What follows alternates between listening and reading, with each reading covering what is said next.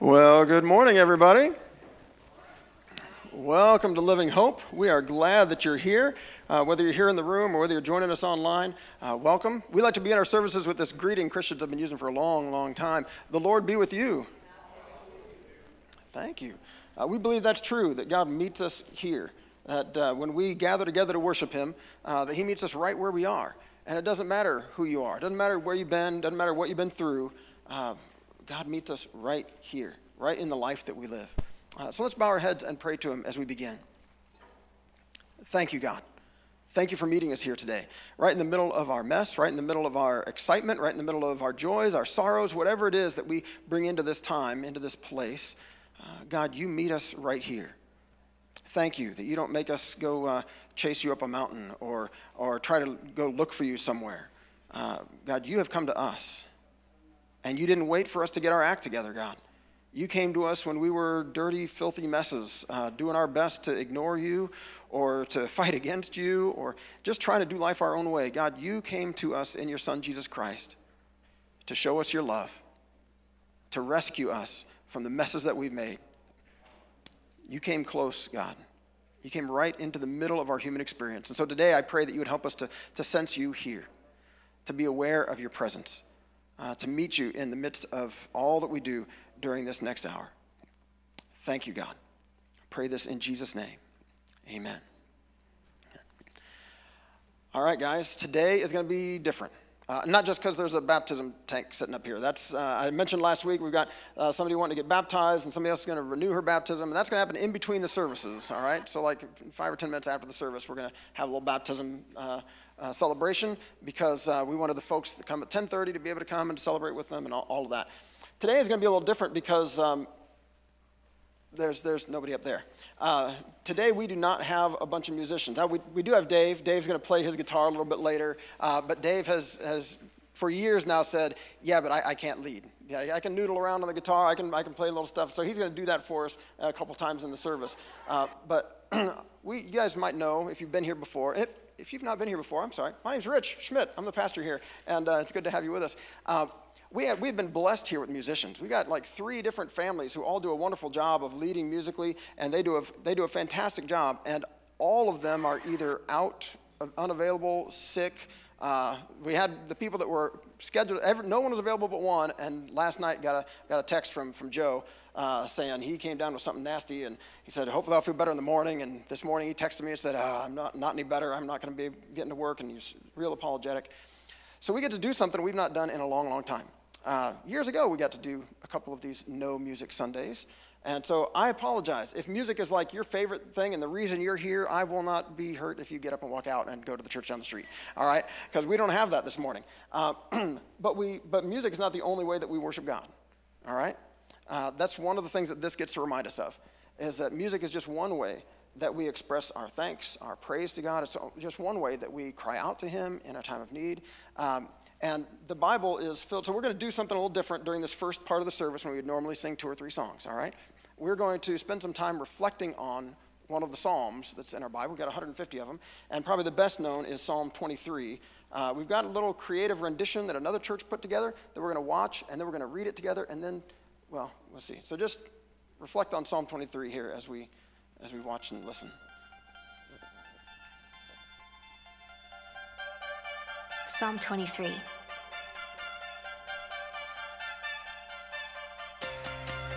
The Lord is my shepherd, I shall not want. He makes me lie down in green pastures. He leads me beside still waters. He restores my soul. He leads me in paths of righteousness for his name's sake. Even though I walk through the valley of the shadow of death, I fear no evil, for you are with me. Your rod and your staff, they comfort me. You prepare a table before me in the presence of my enemies. You anoint my head with oil, my cup overflows.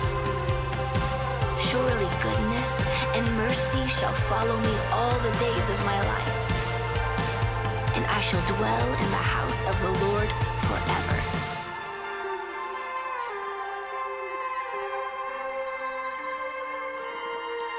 Guessing you've heard that one before, right?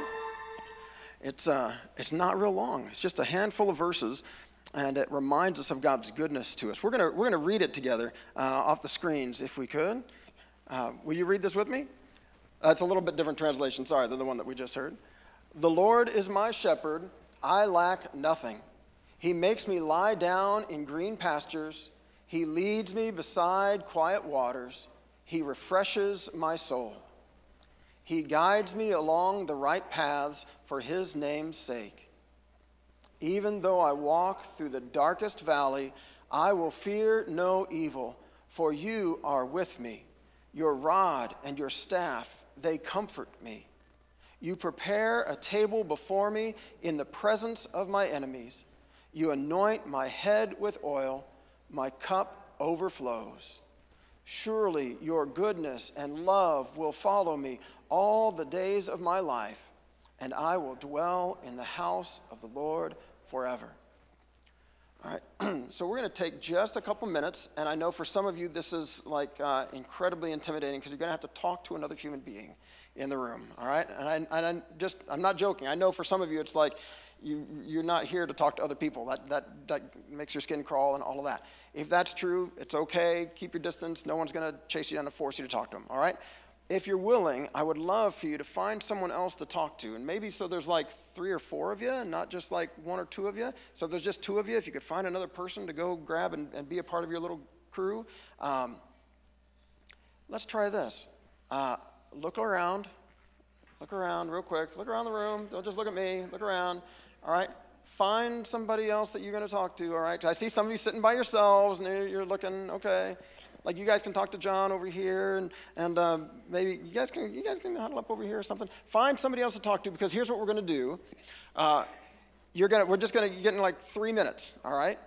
And I just need you to introduce yourself, first name, and uh, and what is something? This psalm is filled with. You know, it very starts out saying, "The Lord is my shepherd; I lack nothing, or I shall not want." Uh, you know, I've got everything I need. And it goes on to talk about some of the things God provides for us, uh, you know, through the psalm, comfort in the midst of distress, and, and uh, um, all the different things that He does. Times are refreshing. Share your name and what's one good thing that you say, you know what, God has been a good shepherd for me lately. Here's one thing that He's done for me, uh, one positive thing. And it doesn't have to be a story, it can just be a word, it can be a sentence, two sentences, but you only got like three minutes and you got to get through all, however many of you are, okay? So go ahead, take a couple minutes your name, and what's something good that God has done recently for you. All right? Let's, let's do that.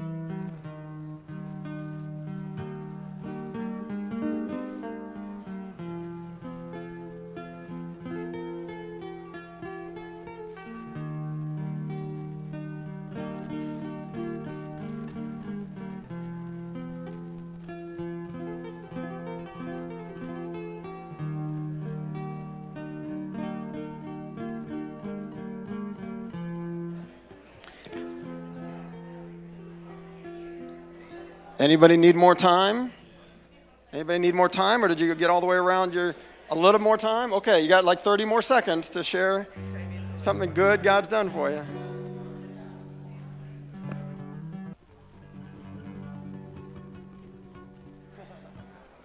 All right. So, one other thing that Psalm 23 uh, does that uh, it doesn't do it as much as some of the other Psalms. Uh, many of the Psalms, if you've read through the Psalms at all, you know that there are several of them that are like complaint Psalms or lament Psalms, where they're crying out to God. Uh, in fact, the Psalm right before this, Psalm 22, is the one that starts out, My God, my God, why have you forsaken me? It's the one that Jesus quotes from the cross as he's dying.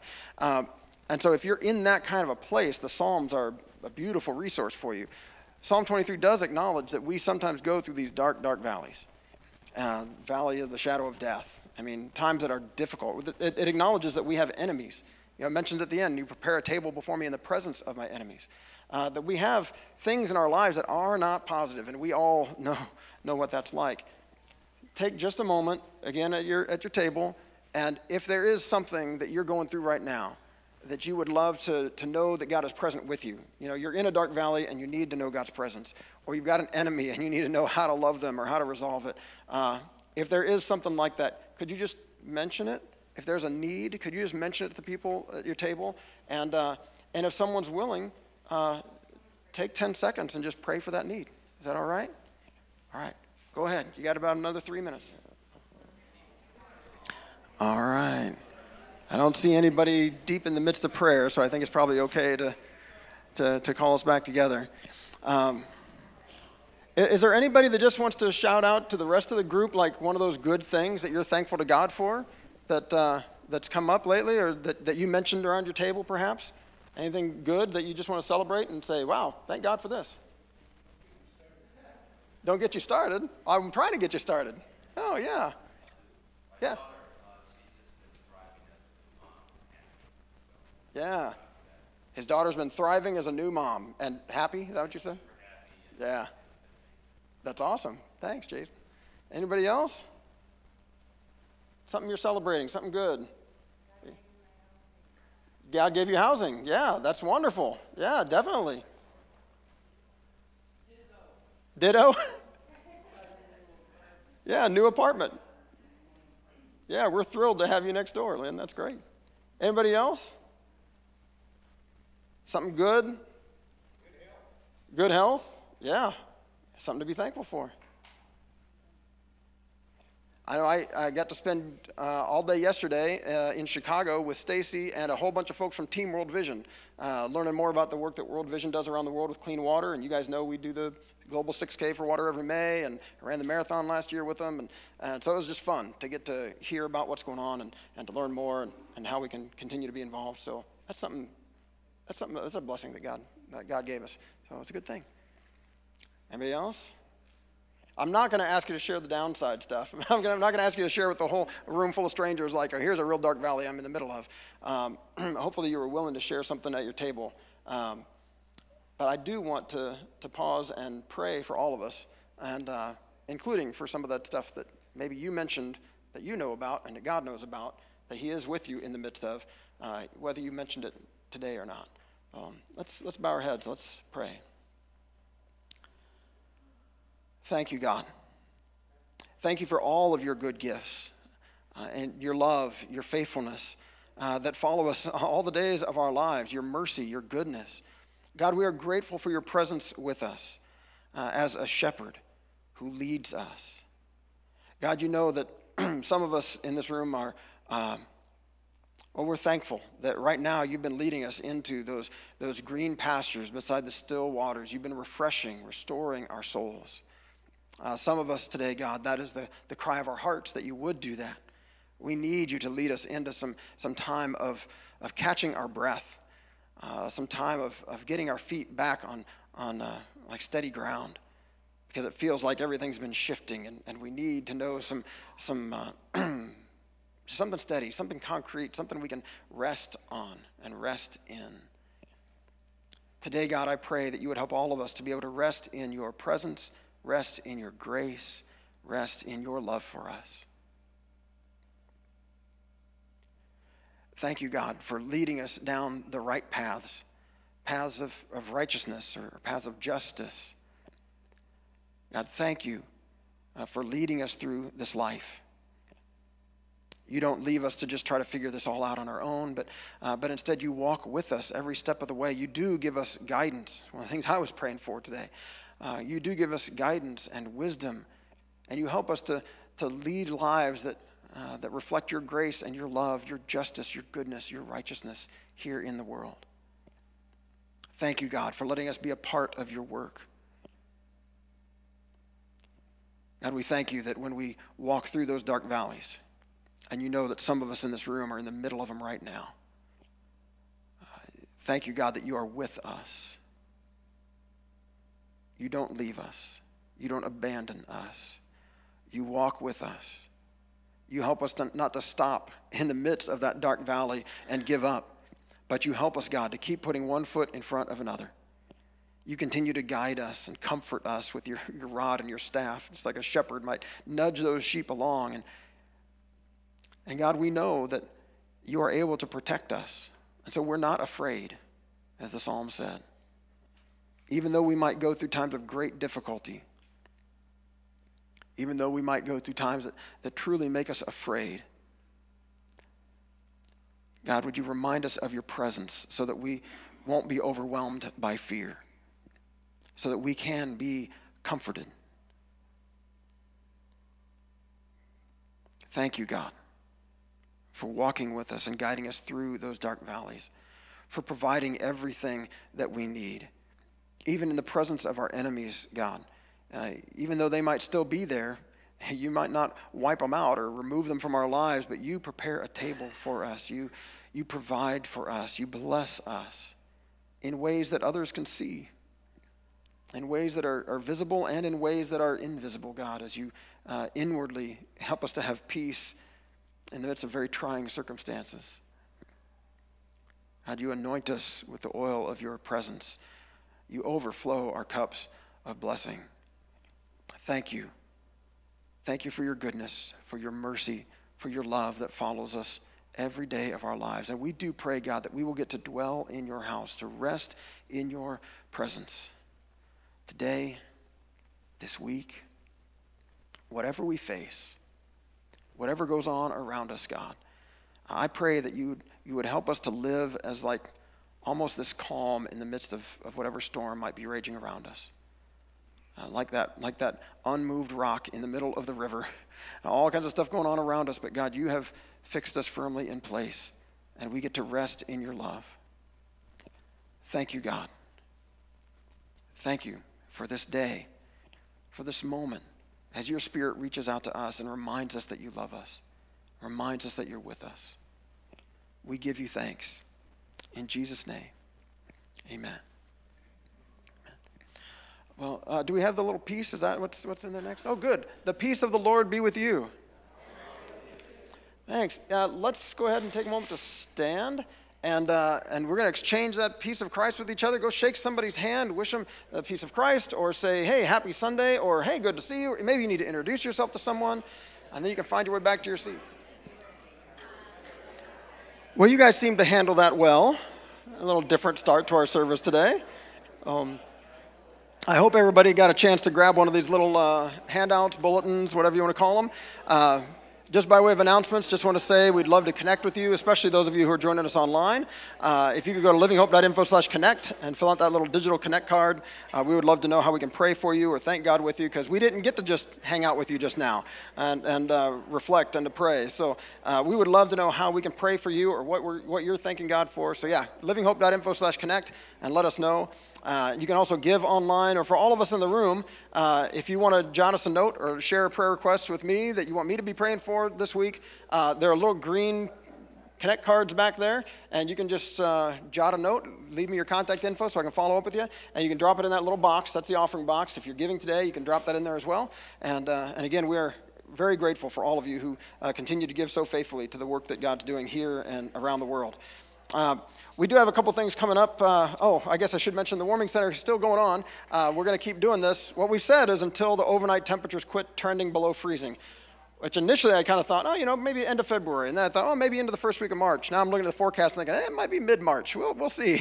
we'll see what Northwest Indiana weather does for us. But if you'd like to help, we would still love, love your help. So if you'd like to come and, and uh, be here for part of the overnight shift, uh, that would be great.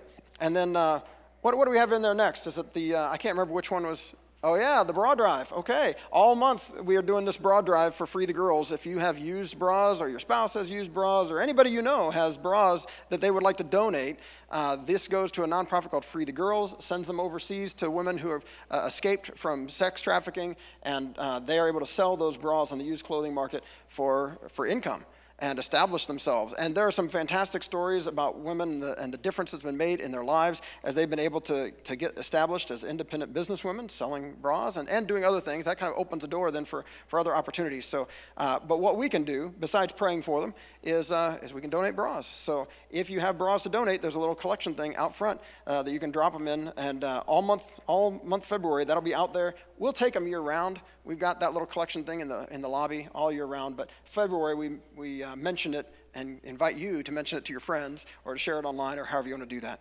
And, uh, and then uh, Sunday the 26th, a couple weeks from now, in between the services, we're going to have our uh, annual meeting. Uh, if you've gone through Living Hope 101 and you're a member, then your vote will officially count uh, for who serves on the church board and going to represent us at district assembly and that kind of thing. But anyone's welcome to stick around in between the services that week and uh, get an update on the church budget and how it's going and things that are happening. And uh, so it's, it's quick. It's not a big, long, drawn out thing, but if you'd like some basic updates on what's going on with the church, stuff that we don't always mention uh, during the service, um, that's a chance. So it, that's when it's coming up. All right, we are, uh, for the month of February, diving into the book of Exodus. And I love the folks at the Bible Project, they do great work. And uh, so we've got about six minutes, I think, taking us through the first half of the book. Last week we got into it a little bit with Moses, and so there's going to be a little bit of repeat, and it's going to talk about where we're going next. So this is Bible Project. You can find it on YouTube, and they make it available to share uh, any way you want to share it. So I think we've got that in there, right? All right. The book of Exodus it's the second book of the Bible, and it picks up the storyline from the previous book, Genesis, which ended with Abraham's grandson, Jacob, leading his large family of 70 people down to Egypt. Now, Jacob's 11th son, Joseph, had been elevated to second in command over Egypt, and he had saved his whole family in a famine. And so Pharaoh, the king of Egypt, offered the family to come live there as a safe haven. And so eventually Jacob dies there in Egypt, and Joseph and all his brothers do too. About 400 years pass, and the story of the Exodus begins. Now, that name refers to the event that takes place in the first half of the book, Israel's exodus from Egypt. But the book has a second half that takes place at the foot of Mount Sinai. In this video, we'll just focus on the first half, where centuries have passed, and the Israelites were fruitful and multiplied, and they filled the land. Now, this line is a deliberate echo back to the blessing that God gave all humanity back in the Garden of Eden. And it reminds us of the big biblical story so far. Humanity forfeited God's blessing through sin and rebellion, and so God chose Abraham's family as the vehicle through which he would restore his blessing to all the world. But the new Pharaoh does not view Israel as a blessing. He actually thinks this growing Israelite immigrant group is a threat to his power. And so, just as in Genesis, humanity rebels against God's blessing, so here, Pharaoh attempts to destroy the source of God's blessing, the Israelites. He brutally enslaves them in forced labor, and then he orders that all the Israelite boys be drowned in the Nile River. Now, Pharaoh, he is the worst character in the Bible so far. His kingdom epitomizes humanity's rebellion against God. Pharaoh has so redefined good and evil according to his own interests that even the murder of innocent children has become good to him. And so Egypt has become worse than Babylon from the book of Genesis. And so now Israel cries out for help against this new Babylon, and God responds. God first turns Pharaoh's evil upside down as an Israelite mother throws her boy into the Nile River, but in a basket. And so he floats safely right down into Pharaoh's own family. He's named Moses, and he grows up to eventually become the man that God will use to defeat Pharaoh's evil. In the famous story of the burning bush, God appears to Moses and commissions him to go to Pharaoh and order him to release the Israelites. And God says that he knows Pharaoh will resist, and so he will bring his judgment on Egypt in the form of plagues. Then God also says that he will harden Pharaoh's heart. And so we're introduced into the next main part of the story the confrontation between God and Pharaoh. Now, what does this mean that God says he'll harden Pharaoh's heart? It's super important to read this section of the story really closely and in sequence. In Moses and Pharaoh's first encounter, we're told simply that Pharaoh's heart grew hard. There's no implication that God did anything.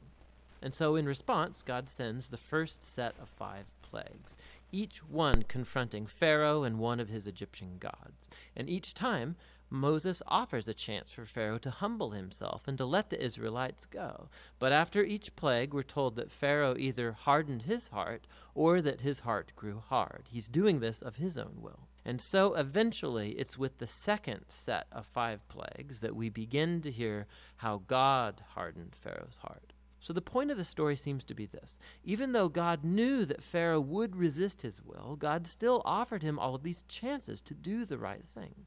But eventually, Pharaoh's evil reaches a point of no return. I mean, even his own advisors think that he has lost his mind. And it's at that point that God takes over and bends Pharaoh's evil towards his own redemptive purposes. God lures Pharaoh into his own destruction as he saves his people, which is what happens next. With the final plague, it's the night of Passover, and God turns the tables on Pharaoh.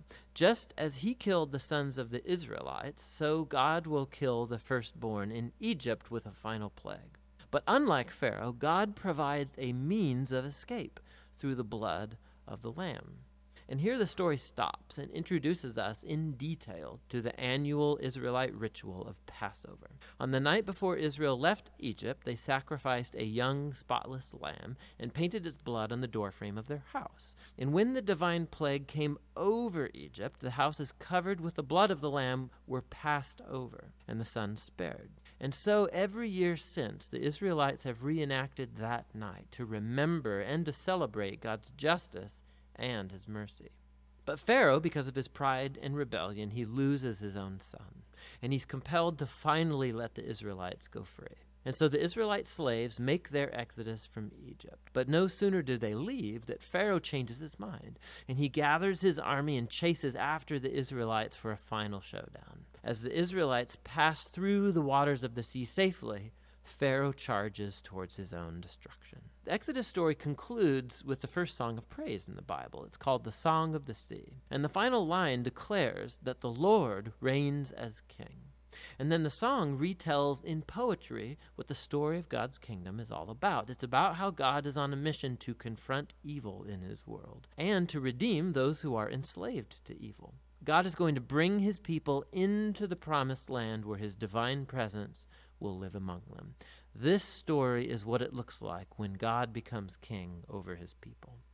So after the Israelites sing their song, the story takes a sharp turn. The Israelites, they're trekking through the wilderness on their way to Mount Sinai, and they're hungry, they're thirsty, and they start criticizing Moses and God for even rescuing them. They say they long for the good old days in Egypt. I mean, it's crazy. So God graciously provides food and water for Israel in the wilderness, but these stories, they cast a dark shadow. And we begin to wonder could it be that Israel's heart is just as hard as Pharaoh's? We shall see. But for now, that's the first half of the book of Exodus. Yeah, I love the way they uh, they do these overviews because you know if you're if you're wanting to get a sense of what you're reading, it's good to have a sense of the whole, you know, a sense of where the story is going. And uh, today we're going to zoom in a little bit uh, on one part of that. Um, but first, just the in your notes, the first scripture there is uh, from last week. You know, we focused in on how uh, God had uh, come down to rescue and sent Moses. And, and in Exodus 3 at the burning bush, the Lord tells Moses, I have certainly seen the oppression of my people in Egypt. I've heard their cries of distress because of their harsh slave drivers. Yes, I'm aware of their suffering. So I have come down to rescue them from the power of the Egyptians and lead them out of Egypt into their own fertile and spacious land. Now go, for I am sending you to Pharaoh. You must lead my people, Israel, out of Egypt. And uh, we talked last week. If you missed it, you can watch it online uh, about how God is aware of our difficulties. And when we go through the dark valleys, He is with us. And He, and he, uh, he comes down to rescue. He intervenes in our situations And often he does that through people, just like he does here with Moses. God, most of the time, doesn't just reach down and do something uh, miraculous all on his own. Usually, he taps one of his other kids on the shoulder and says, Hey, I need you to go and encourage that person. Hey, I need you to go and, and be generous toward that person. Or, hey, I need you to go and, and, and volunteer at the, the warming center, or whatever it might be, right? Um, God taps us on the shoulder and he w- moves through us to make things happen. That's how God answers prayers, how he does it. Even this massive miracle of rescuing his people from slavery he, he needs Moses to go. He calls Moses to go and to be a part of it, just like he calls us to go and, uh, and to be a part of his work today. And he reassures Moses that he will be with him over and over again, in spite of all Moses' objections. Now, we didn't get to that end of chapter 4 last week, where uh, Moses goes and talks to the people of Israel. And it says, When they heard that the Lord was concerned about them and had seen their misery, they bowed down and worshiped. Like, oh, thank God. he has heard and He is moving. He is doing something. Thank you, God. Uh, you've probably been in that place. I know I have. Where it's like finally there's a sign that uh, you know there's light at the end of the tunnel. Finally we're coming, maybe coming out of this dark valley. Maybe God is, is showing up to do something. Thank you, God. That's where they are. And then, uh, and then God sends Moses and Aaron to Pharaoh. And here in Exodus 7, we read a little bit of that as God talks to Moses. Uh, he tells him, Pay close attention to this. I will make you seem like God to Pharaoh, and your brother Aaron will be your prophet. Tell Aaron everything I command you, and Aaron must command Pharaoh to let the people of Israel leave his country. But I will make Pharaoh's heart stubborn, or hard, as we just heard about there. I'll make his heart stubborn so I can multiply my miraculous signs and wonders in the land of Egypt. Even then, Pharaoh will refuse to listen to you. So I will bring down my fist on Egypt. Then I will rescue my forces, my people, the Israelites, from the land of Egypt with great acts of judgment. When I raise my powerful hand and bring out the Israelites, the Egyptians will know that I am the Lord. I'm grateful, and that's one of the reasons I wanted to play that little Bible Project video, that they point out that God is, uh, is working through Pharaoh's evil choices to to make sure that this hap plays out the way it needs to. It's kind of like uh, the story of Joseph in Genesis that we looked at a couple weeks ago. How you know his brothers made the evil choice to sell him into slavery, but God worked through that to get Joseph right where he needed him to be to save their lives and the lives of many. You know, God often uh, is able to work through even our evil choices. And so God works through the, the evil that Pharaoh has done for hundreds of years now to his people. Um, God works through his continued stubbornness uh, to bring his judgment. He's finally run out of chances. And, and, but God does give him time after time. And there are 10 different plagues that happen in the next few chapters. Uh, the water in the Nile gets turned into blood. And then all these frogs come out of the Nile. And there are gnats everywhere and flies on everything. And then the livestock are all diseased. And then everyone's covered in boils. And then there's hailstorms like they've never seen, locusts that devour everything. And finally, darkness, where it's just like the sun doesn't shine. These first nine plagues all happen. And, and every time, Pharaoh is given a chance you know, please let the people go. And, uh, and Pharaoh refuses, and God does something else until finally the last one, the death of the firstborn. Um, and in Exodus 11, the Lord said to Moses, I will strike Pharaoh and the land of Egypt with one more blow. After that, Pharaoh will let you leave his country. In fact, he'll be so eager to get rid of you that he will force you all to leave. Um, there's this, there's this one little verse that I, I think I mentioned back in Genesis as God is talking to Abraham about this experience that the people have had. Uh, where God tells Abraham, You're going to have all these descendants, you know, as many as the stars in the sky and the sand on the seashore. Uh, but he tells them they will be slaves in Egypt for 400 years. And then he says this little line, because the, and then I'll bring them back and give them this land where you're living, because the sins of the Amorites have not yet reached their fullness, or something like that. Like the people who live here, I'm going to give them a few hundred years to get their act together and to get straightened out. And if they don't, then I'm going to be booting them out and giving this land to you. And God has been patient with the Egyptians, He's been patient uh, with the Amorites, He's been patient with His people, as we'll see played out over these next few books of the Bible that we go through these next few months. But eventually, God does bring judgment, He brings an end to the violence um, and forces Pharaoh uh, forces Pharaoh's hand. So uh, in Exodus 12, we read about this, uh, this Passover celebration that was mentioned in the video. Uh, it said, Moses called the elders of Israel together and said to them, Go, pick out a lamb or young goat for each of your families and slaughter the Passover animal. Drain the blood into a basin, take a bundle of hyssop branches, dip it in the blood, brush the hyssop across the top and sides of the door frames of your houses, and no one may go out through the door until morning. For the Lord will pass through the land to strike down the Egyptians. But when he sees the blood on the top and sides of the doorframe, the Lord will pass over your home. He will not permit his death angel to enter your house and strike you down. So the people of Israel did just as the Lord had commanded through Moses and Aaron. And that night, at midnight, the Lord struck down all the firstborn sons in the land of Egypt, from the firstborn son of Pharaoh, who sat on his throne, to the firstborn son of the prisoner in the dungeon. Even the firstborn of their livestock were killed. Pharaoh and all his officials and all the people of Egypt woke up during the night, and loud wailing was heard throughout the land of Egypt. There was not a single house where someone had not died. Now, I don't, I don't know about you, but this is disturbing, okay? I, I hope for all of us it's like, yeah, that's, ooh, man, God really did that? And again, we have to read it in the context of like the evil that this nation had been doing and the, the death they had been bringing to the, the people of Israel. And God is bringing judgment. Uh, I, don't, I don't know about you, but when that video was, was playing and it was talking about how God gave Pharaoh chance after chance, but finally had to bring an end, finally had to, had to bring justice um, there's this part of me that thinks, oh, God, don't let my heart get hard. Please, God, don't let me miss chance after chance after chance. Please let me, let me say yes to you when you give me the opportunity. Um, there's one of the prophets later in the, the Hebrew scriptures uh, that looks forward to a time where it says God will remove your heart of stone and give you a heart of flesh. Um, or in Psalm 51, where the, David is writing after he had committed this heinous uh, sin and killed one of his soldiers and taken his wife, and it's a, it's a horrible story of abuse by someone in power. And as he's confessing this, he, he prays, God, please grant me, uh, uh, sustain in me, a, a, give me a pure heart. Please clean my heart. Grant me a willing spirit to sustain me. He's, he's asking God to change his heart. And, uh, and we, I believe that that's, that's who God is. That when we cry out to God for help, He helps us. He's able to change our hearts. And so I, I, look at the Pharaoh part of the story as like a cautionary tale. Like, God, please help me not to be involved in oppressing other people. Help me not to be one of those who, who pushes others down and who, who refuses to listen to you when you try time and time again uh, to get my attention.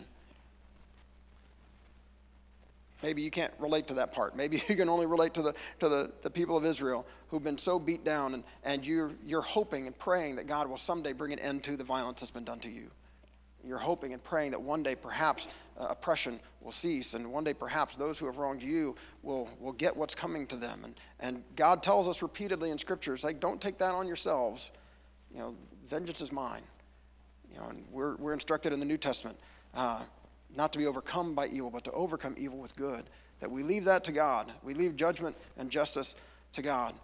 And we work on ways that we can try to love our enemies and do good to them. That's what Jesus taught us. And, and here in this moment, the people of Israel have, uh, have had the chance to escape this terror, to escape this destruction. And so that, that part ended there. Pharaoh sent for Moses and Aaron during the night. Get out, he ordered. Leave my people and take the rest of the Israelites with you. Go and worship the Lord as you've requested. Because from the start, that's what Moses and Aaron have been asking for. Let us go out into the wilderness and worship Yahweh, worship our God. And, uh, and Pharaoh has repeatedly said, No, no, I'm not going to let you do that. And now he's saying, Just get out there, go, worship the Lord as you've requested. This next little passage here. Uh, while the Israelites were still in the land of Egypt, the Lord gave the following instructions to Moses and Aaron. From now on, this month will be the first month of the year for you. As, as he's giving them the instructions for this Passover meal, for the celebration. He's saying, This is something, well, he said, These are your instructions for eating this meal. Be fully dressed, wear your sandals, carry your walking stick in your hand, eat the meal with urgency, for this is the Lord's Passover. On that night I'll pass through the land of Egypt and strike down every firstborn son, firstborn male animal in the land of Egypt. I will execute judgment against all the gods of Egypt, for I am the Lord. That's an interesting little thing to, to look at sometime if you want. Like, I've seen people who've tried to make all 10 plagues line up with one of the Egyptian gods or other. Uh, I don't find it all convincing, but, um, but Pharaoh himself was seen as a divine figure in Egypt. And, uh, and so God is saying, Look, it's, I'm executing judgment against all the gods of Egypt. I am the Lord. But the blood on your doorpost will serve as a sign, marking the houses where you're staying. When I see the blood, I will pass over you. This plague of death will not touch you when I strike the land of Egypt. This is a day to remember. Each year, from generation to generation, you must celebrate it as a special festival to the Lord.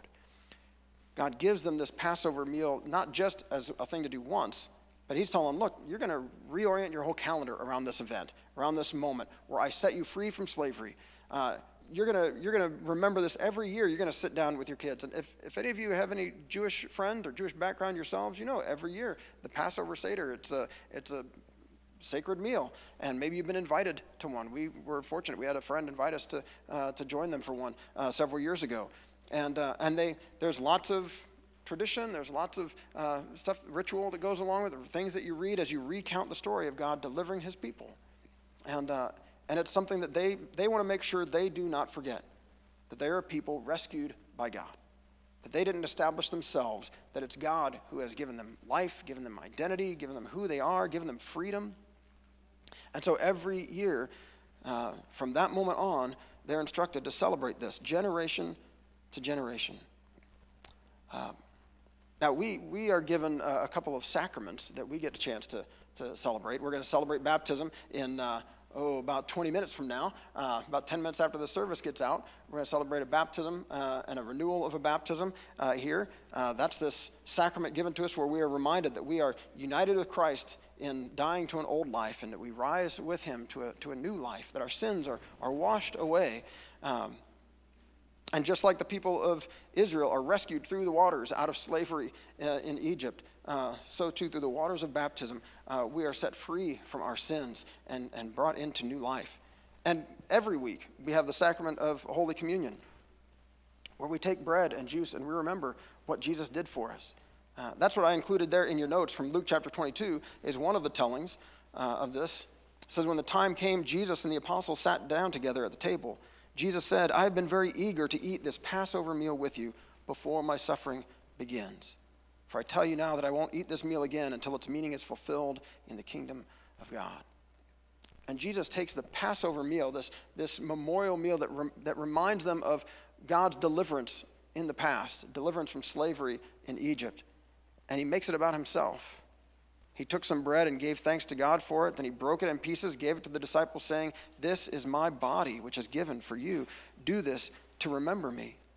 After supper, he took another cup of wine, and there's all kinds of interesting stuff with the Passover Seder, and you can look that up later, Google it if you want, uh, about which cup it was that Jesus used and what the meaning is. He took a cup of wine and said, This cup is the new covenant between God and his people, an agreement confirmed with my blood, which is poured out as a sacrifice for you. The Apostle Paul, one of the early Christian leaders who wrote letters to, to Christians to encourage them and to teach them, wrote in 1 Corinthians chapter 5 that Christ, our Passover lamb, has been sacrificed for us. That Jesus played that role for us of that Passover lamb for the people of Israel. Just as they were to take a, a, spotless lamb and, and sacrifice it, kill it, and have its blood applied to the door, uh, so too Jesus gives his life, spills his blood for you and for me so that we won't have to suffer the death that we have brought upon ourselves by our sins. So that instead, we can be set free. Instead, we can experience life. It's one of the many ways that Christians have tried to make sense of, of the death of Jesus and the resurrection of Jesus. One of, the, one of the main images given in Scripture is that Jesus is the, the Lamb of God who takes away the sins of the world, as, as John the Baptist said when he saw him.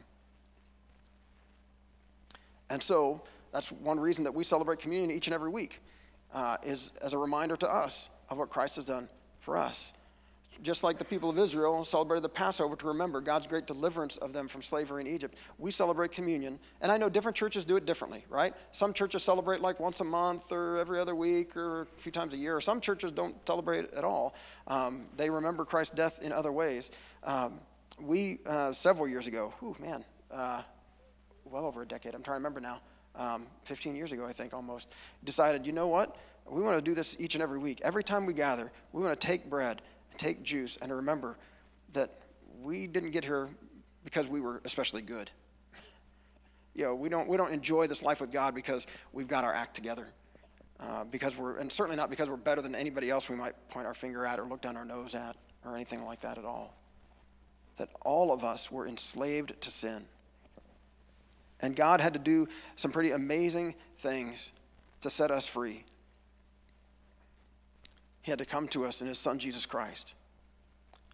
Enter into our brokenness, enter into our sin, enter into our death, and take all that on himself, giving his life for us so that we can be set free, so that we can become the people of God, saved through the waters, like the people of Israel were, brought to Him, uh, like we'll hear about these next couple of weeks as they meet together at Sinai and, and in the tabernacle in the desert.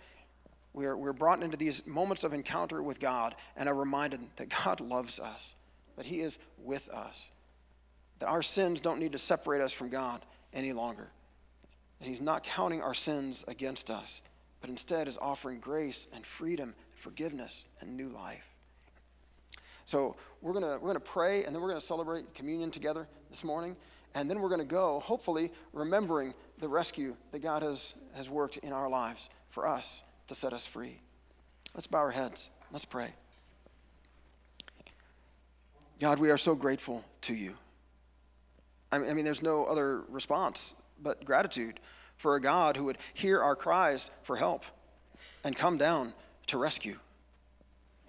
Thank you, God, that in your Son, Jesus Christ, we, we see your love displayed. And God, we thank you for those men and women who were willing to answer the call who came before us, who told us about this love that you have for us. Uh, we thank you for parents, for pastors, for grandparents, for, uh, for neighbors, for friends, for people who are, uh, who are willing to, to have a conversation with us and introduce us to the Jesus that they had come to know and love. Uh, people who told us or taught us that, that there's a God who made us and who loves us and who is with us. God, thank you that we uh, get to, because of them, we have heard this good news. Because of them, we know that, that the blood of Jesus sets us free. Because of those folks being willing to say yes to you, we, we are here today saying yes to you now, saying thank you, God, for your great love. Help us, God, uh, not to allow our hearts to grow hard. And God, if there are some of us that we, some of us today, God, we might just need to acknowledge we've been saying no to you over and over and over again. We have been choosing our own way instead of choosing to follow you. God, would you help us to trust you? Oh, would you forgive us? Would you remove our hearts of stone and give us hearts of flesh, hearts that respond to you, hearts that say yes to you? God, we don't want to miss our chance, and we don't know how many you'll give us. So please, God, today, would you help us to say yes to you? Today, would you help us to accept this amazing gift of love and grace that you've given us in Jesus Christ. God, we thank you for this sacrament of communion. We offer to you these gifts of bread and juice, remembering what Christ has done for us, as we've just read about. God, we pray that by your Spirit's presence here, we might meet our risen Savior in his body and in his blood, receiving from you the grace that he has poured out by his sacrifice. God, we offer you ourselves. Today we are saying yes to you. We are acknowledging that we have not always loved you with our, our whole heart, soul, mind, strength. We have not always loved our neighbors as ourselves. And some of us, God, today, you know, we are just desperately praying that you would help us not to have hard hearts, that you would help us to, to say yes. So that's, that's what we do today, God. We say yes to you. We say yes to your grace. We say yes to your love, to the forgiveness that you offer. We pray that by your Spirit's presence here among us, that we might be changed from the inside out, that we might live in this world as your sons and daughters, as the body of Christ, loved by you, embraced by you, sent by you to carry your grace and love into this world. Thank you, God, for the fresh start that you give us as you wash away our sins as you fill us with the Spirit of Christ, as you offer us new life. You are so good to us, God, and we are so grateful. We pray this in Jesus' name. Amen. Um, would you pray with me the prayer that Jesus taught us? Our Father, who is in heaven, hallowed be your name. Your kingdom come, your will be done on earth as it is in heaven. Give us this day our daily bread, and forgive us our trespasses, as we forgive those who trespass against us. And lead us not into temptation, but deliver us from evil. For yours is the kingdom, and the power, and the glory, forever and ever. Amen. Amen. Um, we're going to celebrate communion now. Dave's going to come and, and play a little background music for us, although we don't have uh, a song for us to sing together. Um, maybe you're going to reflect a little bit on God rescuing you from uh, slavery to sin. Or maybe you're going to go back to Psalm 23 and just be thanking God for being that good shepherd who's with you. Uh, but I'm going to be down, down front here with a basket of bread and a cup of juice. And uh, you're invited to come forward, take bread from the basket, dip it in the juice, and eat it. We've got the regular pita bread and some little gluten free ones and the little cups. And if, uh, if you don't want to get that close to people, you've got the cups on most of the tables. You can, you can peel those back and get to the bread and juice uh, and celebrate right there if you'd like. This is open for all of us who are saying yes to Jesus today, who are so grateful for the love he's shown us. So let's give him thanks and let's celebrate. Thank you again, God, for the love you've shown us in your Son, Jesus Christ. Would you please fill us with the Spirit of Christ today, so that as we leave this place, we might go as, as people filled with your love, with your grace, with your life, living as the body of Christ here in the world. You are so good to us, God, and we are so grateful. We pray this in Jesus' name. Amen. Amen. So, in just like uh, five, five or ten minutes, we're going to celebrate some baptism here. If you want to stick around for that, that'd be beautiful. Otherwise, we're going to leave the cameras rolling because we got some people that couldn't be here that want to catch it. Uh, but the Lord bless you and keep you. The Lord make his face shine upon you and be gracious to you. The Lord turn his face toward you and give you peace. Amen.